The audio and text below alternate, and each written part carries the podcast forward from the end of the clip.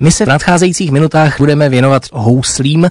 Dalším koncertem bude zítra pokračovat cyklus koncertů komorní hudby nazvaný Co Čech to muzikant. Jeho kurátorem je houslista a organizátor Radim Kresta. Cyklus čítá celkem čtyři koncerty, které všechny probíhají na Novoměstské radnici ve Velkém sále od půl osmé večer. Jeden už proběhl, to byl koncert klavírního kvarteta Josefa Suka 26. září.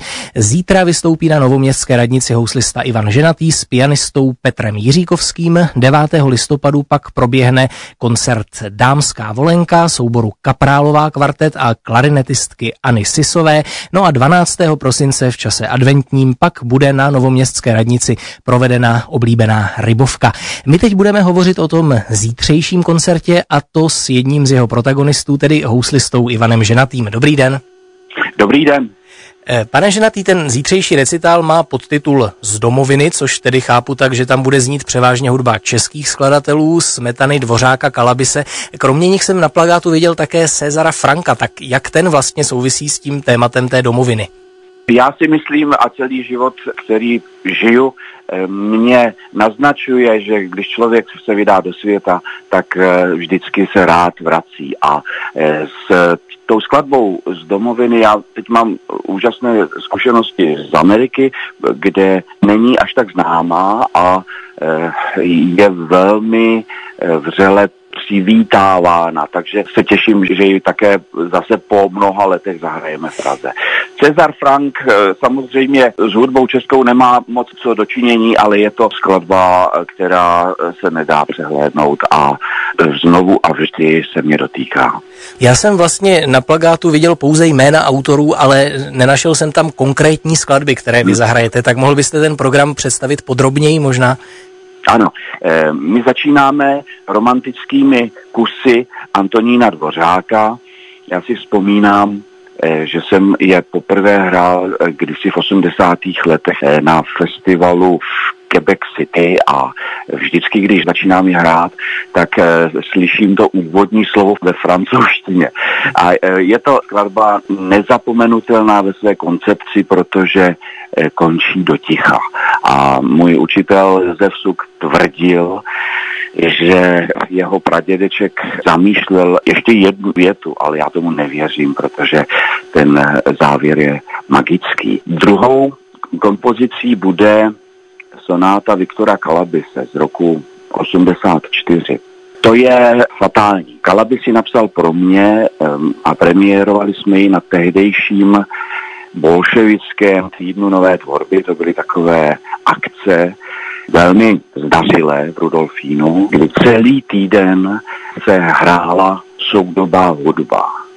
Nové skladby našich současníků. A nám se podařilo s touhletou sonátou tehda vyhrát cenu publika a hned druhý den se prodávala deska, tehdy ještě LP, eh, na které tahle ta sonáta Viktora Klabise byla zaznamenána. Je to skladba velmi složitá, tragická, tvrdá, ale myslím, že to je jedno z děl po Martinu snad nejvydařenější sonáta v Čechách.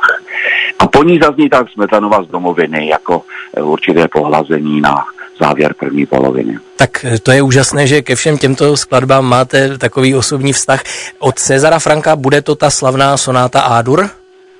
Bude to ta slavná sonáta A-dur, kterou psal Frank jako svatební dar pro Izaje.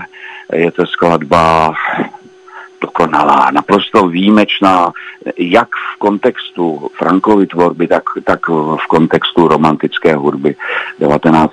století. Moc se na to těším. To je vlastně tak populární skladba, že ta asi pro každého houslistu musí být tak trochu domovinou. Tady bychom mohli možná vytvořit ten oslý můstek. Kolikrát vy jste ji vlastně hrál? Dá se to spočítat vůbec?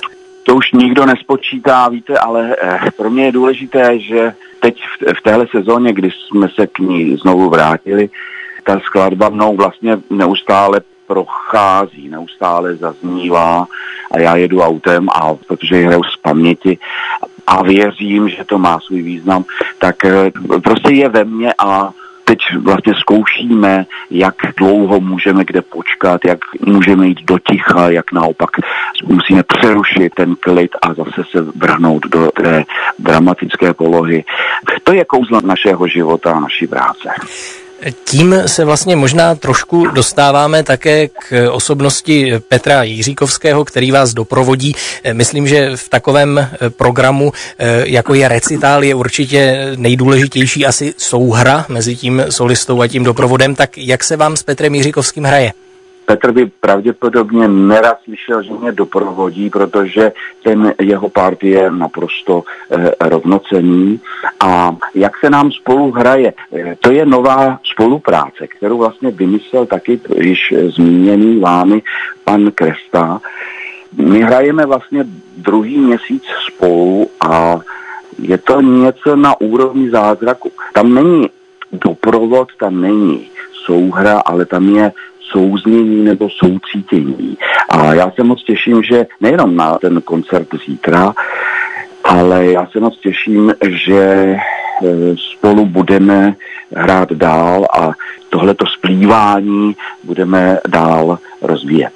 Když už vás mám na telefonu, tak posluchače by určitě zajímalo, kde pak ještě budete hrát tedy v nejbližší době dále po tom zítřejším recitálu, kde se s vámi ještě mohou třeba tento rok setkat na vašich vystoupeních. Mě teď eh, pozvala na příští týden Moravská harmonie na šest koncertů k výročí eh, republiky, eh, která už neexistuje, to je jedna z absurdních oslav české historie, ale na ty koncerty se těším, tam bude Sukova fantazie a hned po posledním vystoupení příští pátek odlétám v sobotu do Toronto a potom do Spojených států na další cestu, protože se nám to teď nakupilo po tom covidovém období, všechny přesouvané koncerty, jak v Evropě, tak ve Spojených státech.